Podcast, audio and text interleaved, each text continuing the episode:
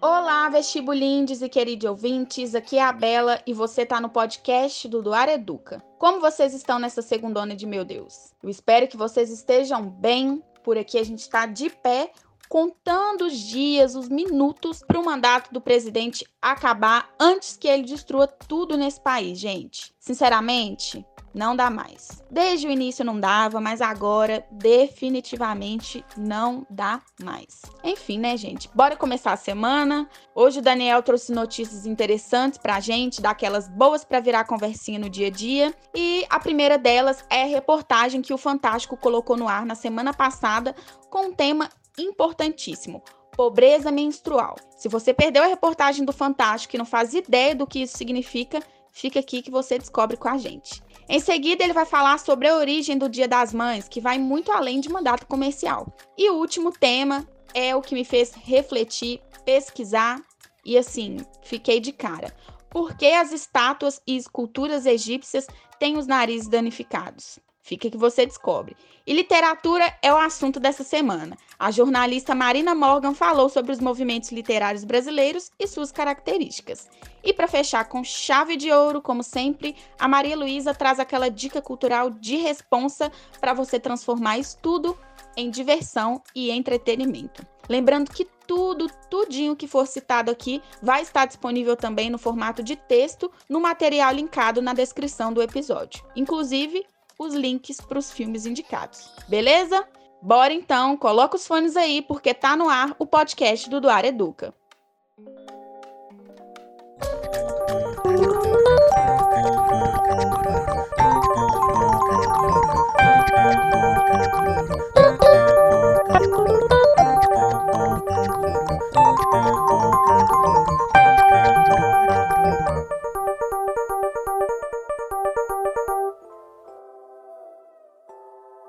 Fala turma do Dória Educa, tudo bem? Estamos de volta para mais um bloco de notícias. Meu nome é Daniel, sou professor desse projeto maravilhoso e a partir de agora vamos nos atualizar sobre algumas das notícias que marcaram a semana. Preparados? Vem comigo! A primeira notícia do dia foi publicada no G1 com a seguinte manchete: Uma em cada quatro jovens já faltou a aula por não poder comprar absorvente, diz antropóloga. Turma, o tema é menstruação, um processo natural do corpo feminino, mas ainda um tabu e cercado de desinformação. Por isso mesmo, é questão de saúde pública e não pode ser negligenciada. Agora, e se além de desinformação, falta dinheiro para comprar produtos de higiene, como o absorvente? Você já parou para pensar como isso pode afetar uma mulher? Uma em cada quatro jovens já faltou à aula por não poder comprar o absorvente e não falam que foi por isso. Elas têm vergonha, tentam esconder. A falta de absorvente provoca uma sensação de insegurança. É algo que elas sofrem sozinhas, como se fosse um fracasso, uma vergonha. Isso é o que mais me chocou, conta a antropóloga Miriam Goldberg, pesquisadora da Universidade Federal do Rio de Janeiro. Um levantamento nacional inédito coordenada pela antropóloga a Miriam Goldberg, entrevistou mulheres de todo o Brasil entre 16 e 29 anos para pesquisar sobre a pobreza menstrual. Mas o que isso significa? O que, que significa esse termo? Em primeiro lugar, é a falta de itens básicos durante a menstruação, seja por falta de informação ou de dinheiro para comprar absorventes. Tem um cálculo de quanto a mulher gasta com absorvente ao longo da vida. Estima-se entre 3 mil a 8 mil reais. O absorvente e outros produtos de higiene menstrual são ainda hoje mundo afora vistos como produtos cosméticos, como produto de luxo e são frequentemente tributados dessa forma, explica Letícia Bahia, diretora executiva da GEWAP Brasil. Os resultados que foram analisados pela pesquisadora e antropóloga Miriam Goldberg mostram que a falta de dignidade na menstruação é um reflexo da desigualdade de gênero e é agravado pelo tabu em torno do tema. Além disso, a pesquisa revela que o índice de mulheres sem acesso a absorventes no Brasil ultrapassa a estimativa global da ONU. Entre os principais resultados, a pesquisa aponta que uma entre cada quatro jovens não se sente confortável nem mesmo em falar sobre o tema menstruação e que 57% das mulheres afirmaram que a primeira menstruação as deixou menos confiantes. O levantamento ainda aponta que, com as limitações financeiras, mulheres recorrem a alternativas como papel higiênico, roupas velhas ou toalhas de papel. O que mais chama atenção é como a falta do absorvente abalou a confiança de 51% das mulheres, trazendo vergonha a 37%. Além disso, elas não se sentem confortáveis em falar sobre o assunto, nem mesmo com pessoas próximas, e ainda se sentem culpadas e inseguras com um fenômeno natural do corpo feminino, que é a menstruação. Elas escondem esses sentimentos, mas quando perceberem que não estão sozinhas, conseguirão enfrentar juntas esse problema, explica Miriam. Já Juliana Azevedo, presidente da PIG Brasil, comenta que a pobreza menstrual é um problema que impacta a vida de muitas brasileiras, principalmente aquelas com menor poder aquisitivo. Além de ser uma questão séria de saúde, ela afeta a confiança de meninas e causa a evasão escolar. A forma como a mulher lida com isso todo mês afeta sua dignidade e a equidade de gênero, porque ela deixa de fazer atividades que contribuem para o seu desenvolvimento.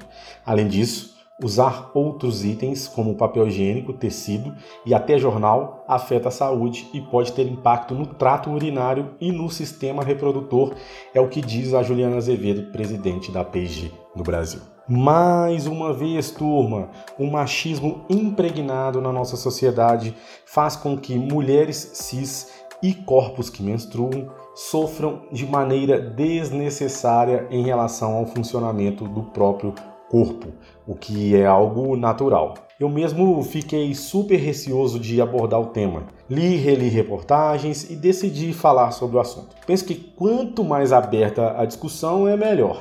E nós homens devemos ter a mente aberta para ser mais empáticos e menos preconceituosos em relação à menstruação. Em resumo, devemos agir no sentido de tornar a vida das mulheres menos difícil do que já é. Pessoal, a matéria foi veiculada pelo G1 e é tema de uma reportagem do Fantástico. Tudo isso está no link que deixamos lá no nosso material. Além disso, coloquei o link de uma curta-metragem chamado Esconda-se, que trata do assunto. Esse curta-metragem traz o relato de inúmeras mulheres das mais variadas camadas da sociedade. Eu aprendi muito vendo, então não percam. Também acho que é um assunto bom é, para exercitar a redação e fica a dica. A segunda notícia do dia, turma, foi retirada do site toda a matéria e tem a seguinte manchete: A história de como surgiu o Dia das Mães. O Dia das Mães é um evento que acontece em várias partes do mundo e tem como intuito celebrar o amor e o carinho de todos em relação às suas mães. No Brasil, a comemoração é celebrada no segundo domingo de, do mês de maio. Nesse dia, é comum as pessoas oferecerem presentes às suas mães e enviarem mensagens de amor. Sabe como é que tudo isso começou? Vamos voltar na história.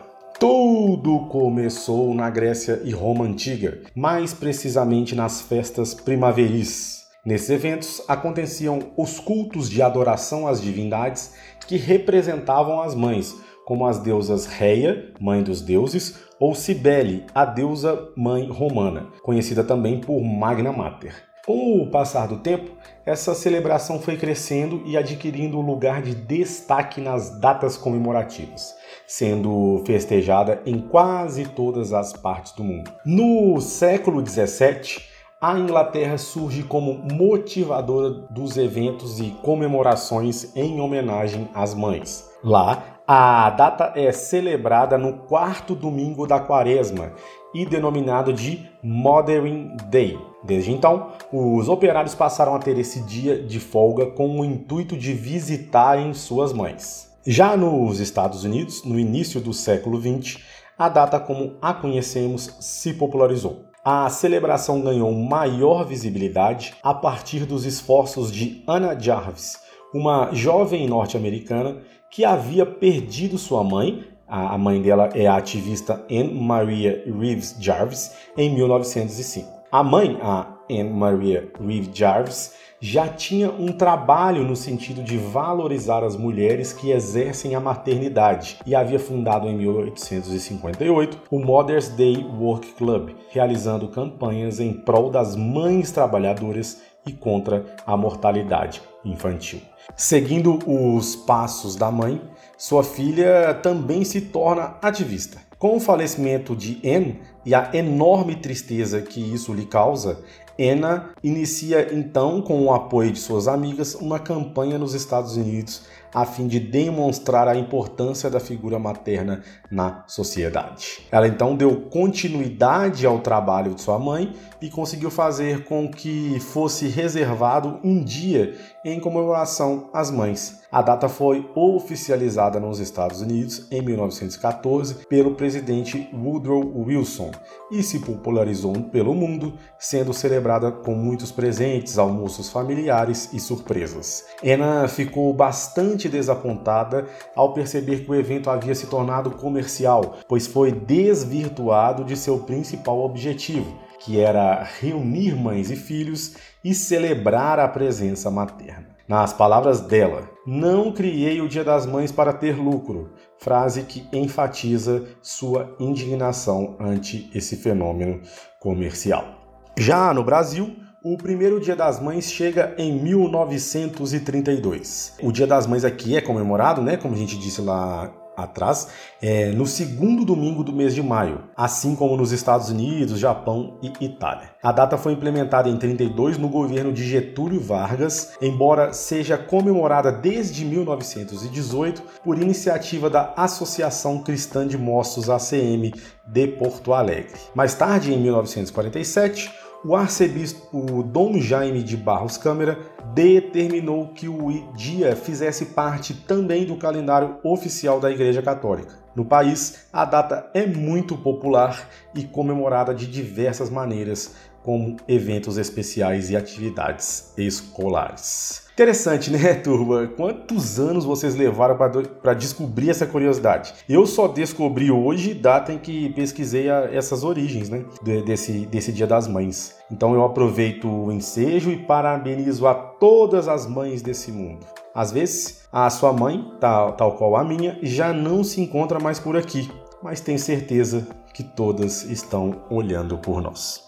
A terceira notícia do dia foi publicada no site da BBC e tem a seguinte manchete: A verdadeira razão pela qual as estátuas têm os narizes quebrados. Turma, por várias décadas, este foi um mistério não solucionado entre especialistas e entusiastas do Antigo Egito, uma das civilizações mais antigas e duradouras do mundo. À primeira vista, parece algo esperado. A passagem de milhares de anos torna inevitável o desgaste de qualquer obra. Mas por que havia tantas estátuas imaculadas em que a única parte que faltava era o nariz? Talvez porque, afinal, se algo corre o risco de quebrar, é aquela parte mais proeminente, a mais exposta. Mas for assim, como explicar que obras como representações em baixo relevo ou pinturas também apresentem danos nas mesmas partes do corpo? O assunto deu origem a suposições, incluindo a polêmica hipótese ainda recorrente de que teria sido uma tentativa dos colonialistas europeus de apagar as raízes africanas dos antigos egípcios. Especialistas afirmam que essa é uma teoria infundada, entre outras razões, porque Os narizes não são a única evidência física dessas origens. E eles concordam que, apesar dos muitos horrores do imperialismo, este não seria um deles. Então, o que, que poderia ter acontecido? A resposta mais confiável nesse ponto se resume em uma palavra: iconoclastia. Não estamos falando dos seguidores da corrente do século VIII que rejeitaram o culto às imagens sagradas, que é o significado de iconoclasta. É, eles, e os iconoclastas destruíam e perseguiam aqueles que veneravam as imagens sagradas. Nesse caso, o que a gente está abordando hoje, o termo é usado de forma mais ampla para se referir à crença social na importância da destruição de ícones e outras imagens ou monumentos, muitas vezes por motivos religiosos ou políticos. E faz muito sentido quando você considera que, para os antigos egípcios, as estátuas eram o ponto de contato entre os seres divinos e os terrenos. Até representações bidimensionais ou de baixo relevo também apresentam o mesmo tipo de dano, tem fotos que comprovam isso lá no nosso material, dá uma olhada lá. Os antigos egípcios acreditavam que as imagens poderiam abrigar poder sobrenatural, como explica Eduard Bleiberg, curador sênior de arte egípcia clássica e do Oriente Médio do Brooklyn Museu nos Estados Unidos. Bleiberg explorou a questão motivado pelo fato de que a indagação mais comum dos visitantes do museu era por que seus narizes estavam quebrados. Ele explica que as palavras escultura e escultor enfatizam que as imagens estão vivas. A palavra escultura significa literalmente algo criado para viver, enquanto que um escultor é alguém que lhe dá a vida. E o nariz e o bendito nariz. As mutilações tinham então a intenção de restringir o poder da figura representada na estátua ou em baixo relevo na parede. Isso poderia ser feito de diferentes maneiras. Se você quisesse, por exemplo, impedir que os humanos representados pudessem fazer oferendas aos deuses, era só remover o braço que era comumente usado para tal tarefa, o esquerdo. Se você quisesse que o Deus não os ouvissem, você removia as orelhas das figuras. Se sua intenção era acabar com todas as possibilidades de comunicação, deveria separar a cabeça do corpo. Mas talvez o método mais eficaz e rápido de realizar seus desejos fosse remover o nariz. O nariz era a fonte do fôlego, o fôlego da vida. A maneira mais fácil de matar o espírito interior era sufocá-lo removendo o nariz, explica Bleiberg. Alguns golpes de martelo e cinzel e o problema estava definitivamente resolvido. O paradoxo, afinal, é que essa compulsão de destruir as imagens é a prova de como elas foram importantes para aquela grande civilização. Gostou da reportagem?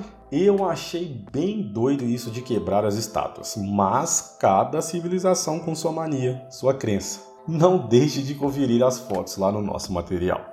É isso, turma. Se você tem alguma dica, crítica, comentário, sugestão, é só entrar em contato conosco pelo Instagram, arroba ou em nossos grupos de WhatsApp. Fico por aqui, desejando a todas e a todos uma ótima semana, mas antes, deixo vocês com a música Dona de Mim, da super cantora brasileira Isa. Um abraço! Até semana que vem. Tchau, pessoal.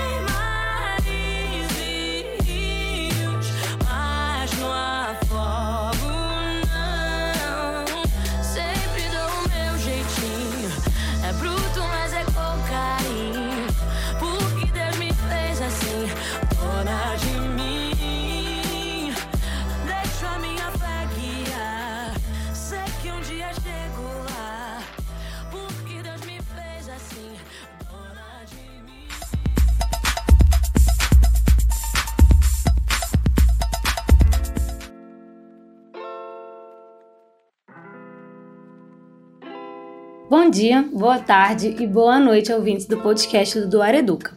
Meu nome é Marina, eu sou jornalista formada pela Universidade Federal de Ouro Preto e mestrando em Comunicação Social pela Universidade Federal de Minas Gerais. Eu cheguei agora no Duar Educa para somar nesse projeto incrível que já alcançou muita gente e que pode te ajudar a entrar numa universidade pública também. Eu vim aqui hoje para falar um pouquinho sobre os movimentos literários brasileiros. Vocês já ouviram falar de algum deles? Tem algum preferido? Se interessam por literatura? Eu sei que, independente da resposta, vocês vão gostar do que eu vou falar e eu faço esse convite para vocês para saber um pouquinho mais de tudo que rolou na literatura desse país. A literatura brasileira divide-se em diversos movimentos e escolas literárias, e ela sempre se funde com o contexto histórico-social da época em que ela começou a acontecer. Os principais movimentos são o quinhentismo, o barroco, o arcadismo, o romantismo, o realismo, o parnasianismo, o simbolismo, o modernismo e as suas diferentes fases. Mas vamos começar do começo, lá na fase colonial. O quinhentismo é considerada a primeira escola literária brasileira. Ela surgiu no século XVI, junto com a chegada de Pedro Álvares Cabral ao Brasil. Ela contempla cartas informativas, escritos, tratados e documentos feitos na época, e logo ela pode ser chamada também de literatura de informação. As produções quinhentistas refletem a visão dos colonizadores e o desejo de domínio mercantil espiritual que eles tinham em relação ao povo aqui do Brasil. O maior exemplo de literatura quinhentista é a Carta de Pero Vaz de Caminha. Ela tem como mote a conquista europeia e o início da intenção colonizadora. Vamos ver um pouquinho no trecho da carta como que a gente consegue identificar esses, essas características? Abre aspas. Até agora, não podemos saber se há ouro ou prata nela, ou entra coisa de metal ou ferro. Nem lhe vimos. Contudo, a terra em si é de muito bons ares. O melhor fruto que dela se pode tirar Parece-me que será salvar essa gente, e essa deve ser a principal semente que Vossa Alteza em ela deve lançar. Fecha aspas. Dá para perceber, né? Primeiro olhar do Pero Vaz de Caminha já tava ali procurando o que que dava para tirar, que metal que dava para vender, o que que dava para fazer com aquele povo.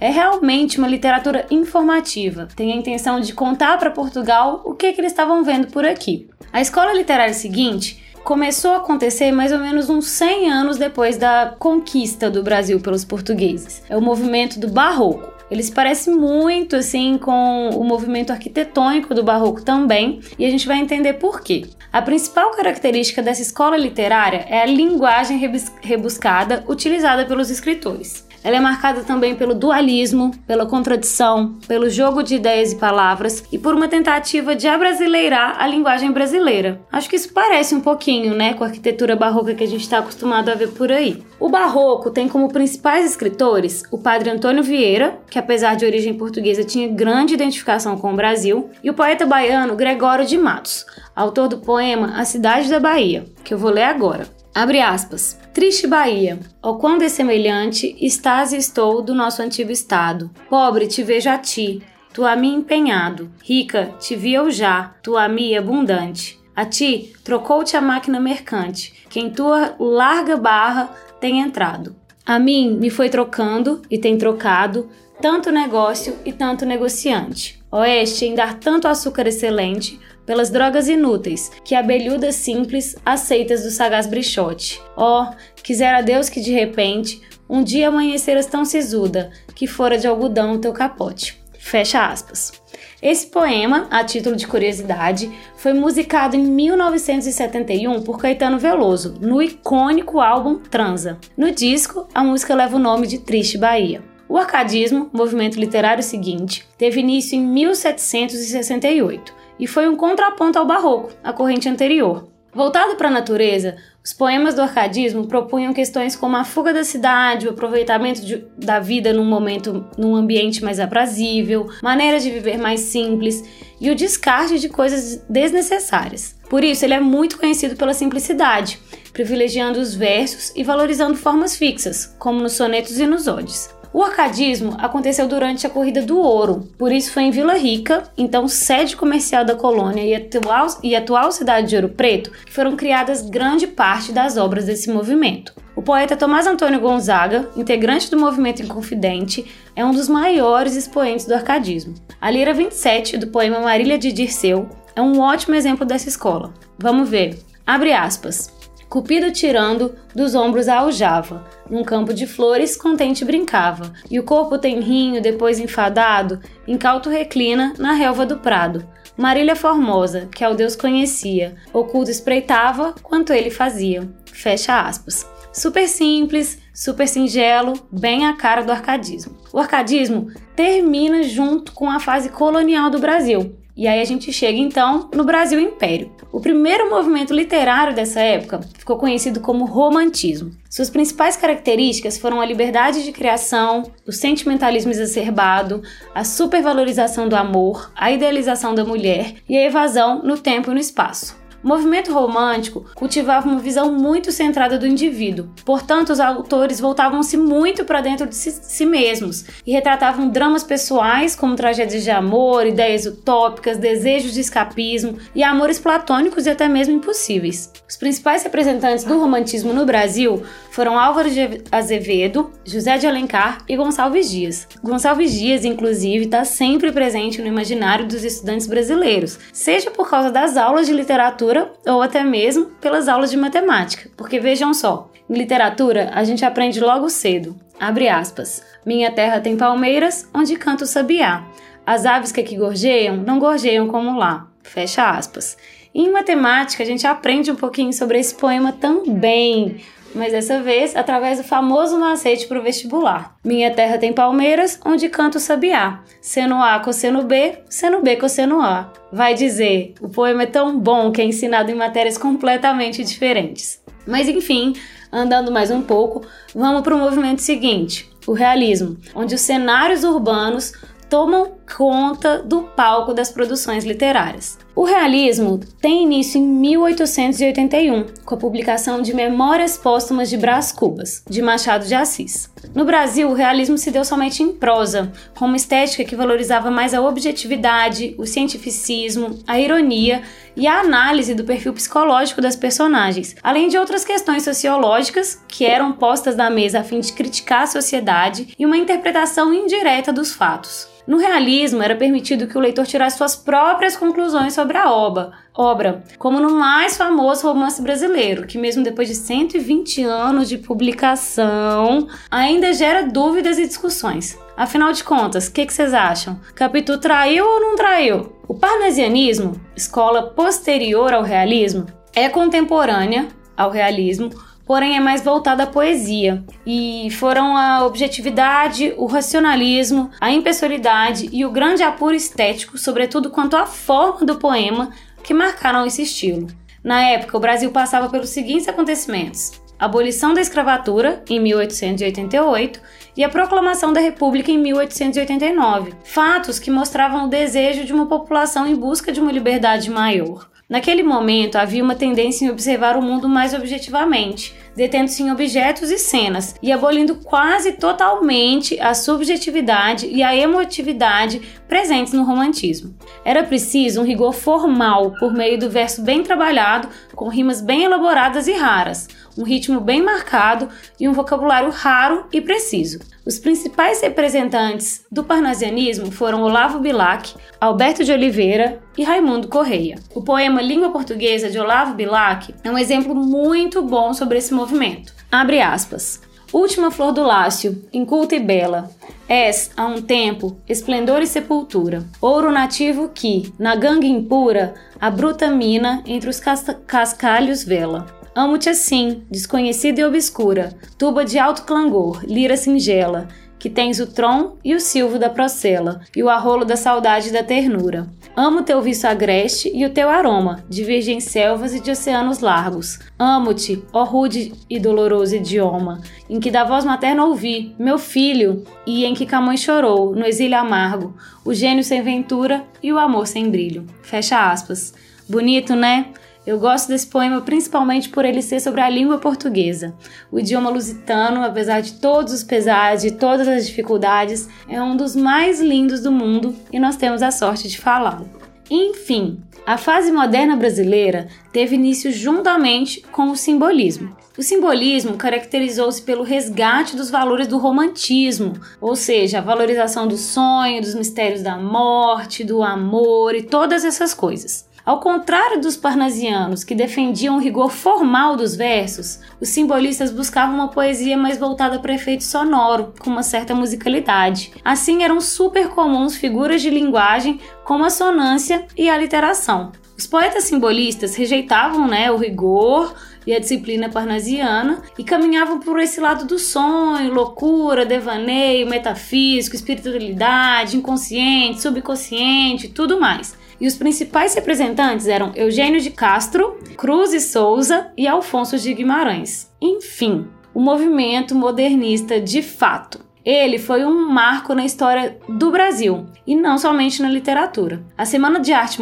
Moderna, ocorrida em 1922, marca o início desse movimento, que pode ser dividido em três outros momentos. A primeira fase, de 1922 a 1930, ficou conhecida como fase heróica ou fase de destruição, na qual os artistas desejavam a ruptura com o tradicionalismo e com o passado, trazendo o que há de mais moderno e diferente para o Brasil. Nessa época, o que estava rolando? A fundação do Partido Comunista, são Paulo se tornando uma cidade cultural e econômica, o pau estava quebrando com a crise econômica de 29 e o movimento modernista acontecendo. Os principais representantes foram Oswald de Andrade, Mário de Andrade e Manuel Bandeira.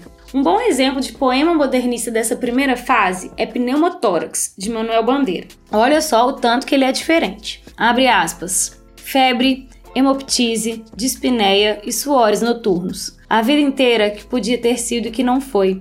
Tosse, tosse, tosse. Mandou chamar o médico. Diga 33. 33, 33, 33. Respire. O senhor tem uma escavação no pulmão esquerdo e o pulmão direito infiltrado. Então, doutor, não é possível tentar o pneumotórax? Não. A única coisa a fazer é tocar um tango argentino. Fecha aspas. E aí, gostaram? Inusitado, né? A segunda fase modernista ficou conhecida por ideias mais maduras e mais coesas e durou de 1930 a 1945. Nessa época, olha o que estava rolando no Brasil e no mundo. Vivemos a era Vargas pós-crise de 29, que abalou todo mundo, principalmente a indústria. A Revolução de 30 trouxe Getúlio Vargas ao governo provisório. A Revolução Constitucionalista de 1932 transformou o estado de São Paulo. Começou-se a combater o socialismo.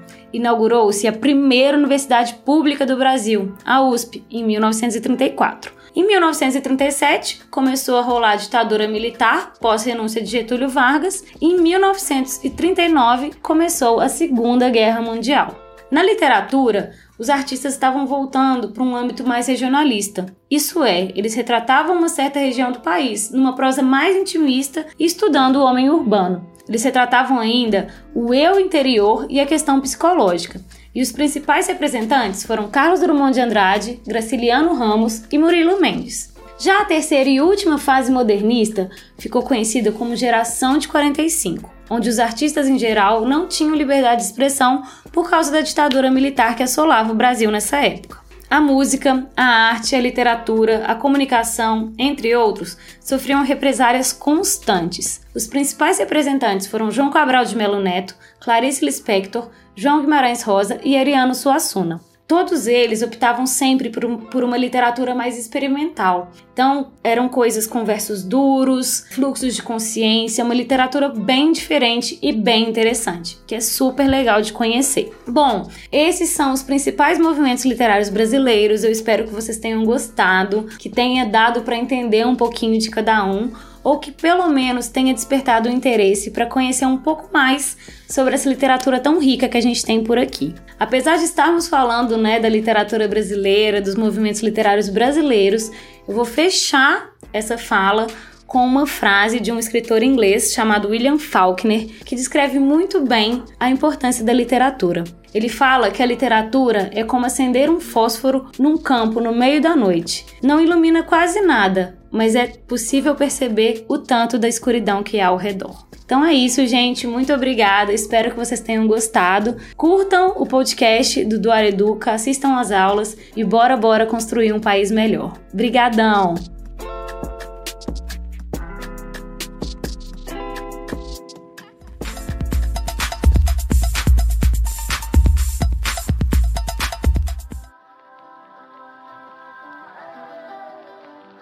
Olá, ouvintes do Doar Educa, aqui é a Maria Luísa e nas dicas culturais de hoje eu vou falar um pouquinho sobre três filmes que retratam o sertão brasileiro em primeiro plano. O primeiro é o ilustricíssimo diretor Glauber Rocha e ele foi produzido em 64. É o filme Deus e o Diabo na Terra do Sol. Esse foi um dos filmes mais marcantes do chamado cinema novo. O cinema novo foi um movimento cinema nacional onde os diretores buscavam mostrar o povo brasileiro real, e fazer as críticas à desigualdade social dos anos 60 e 70.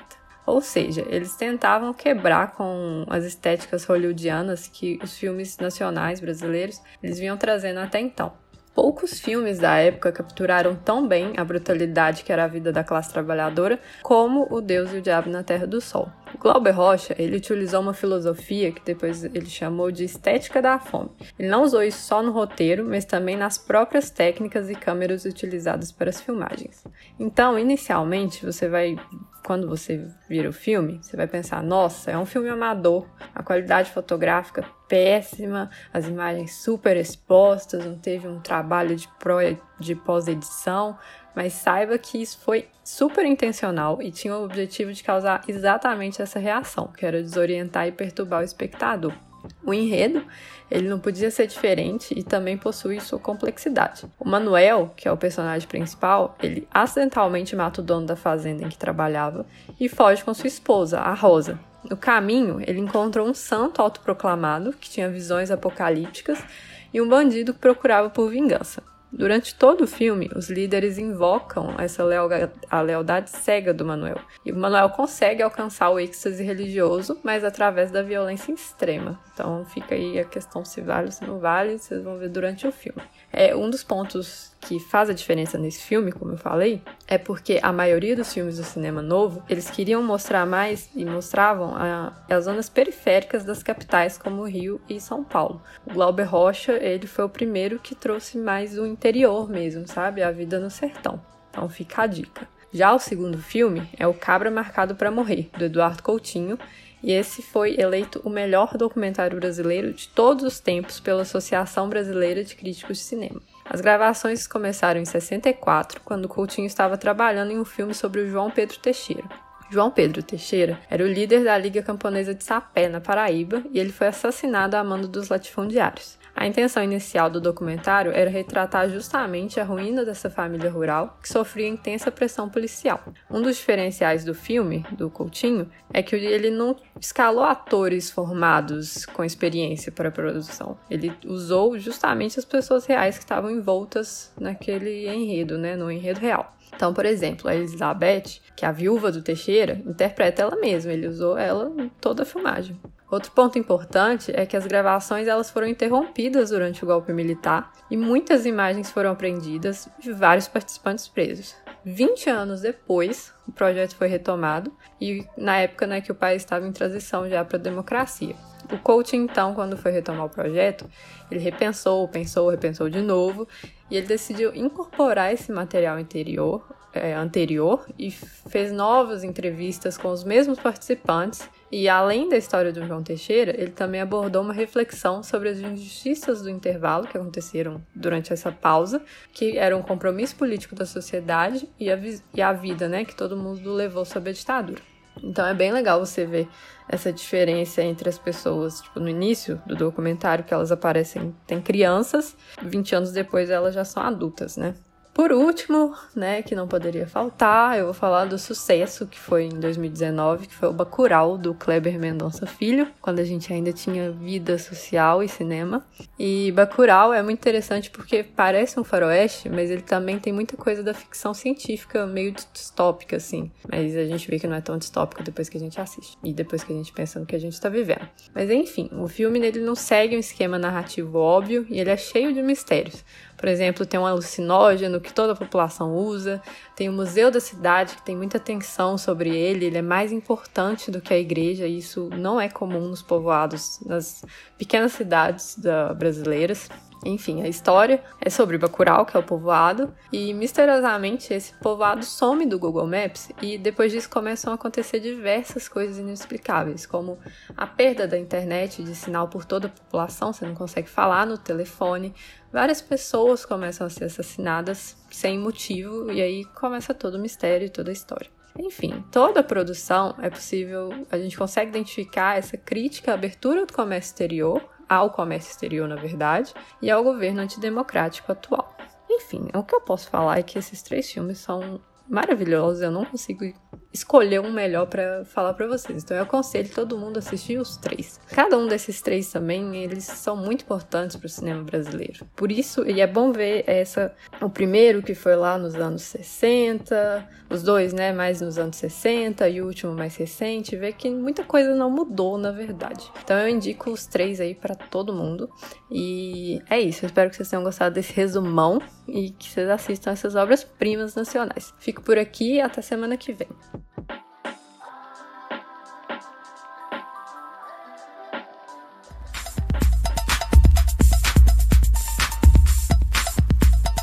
E ficamos por aqui, mas antes de terminar esse episódio, eu queria falar uma coisa com vocês.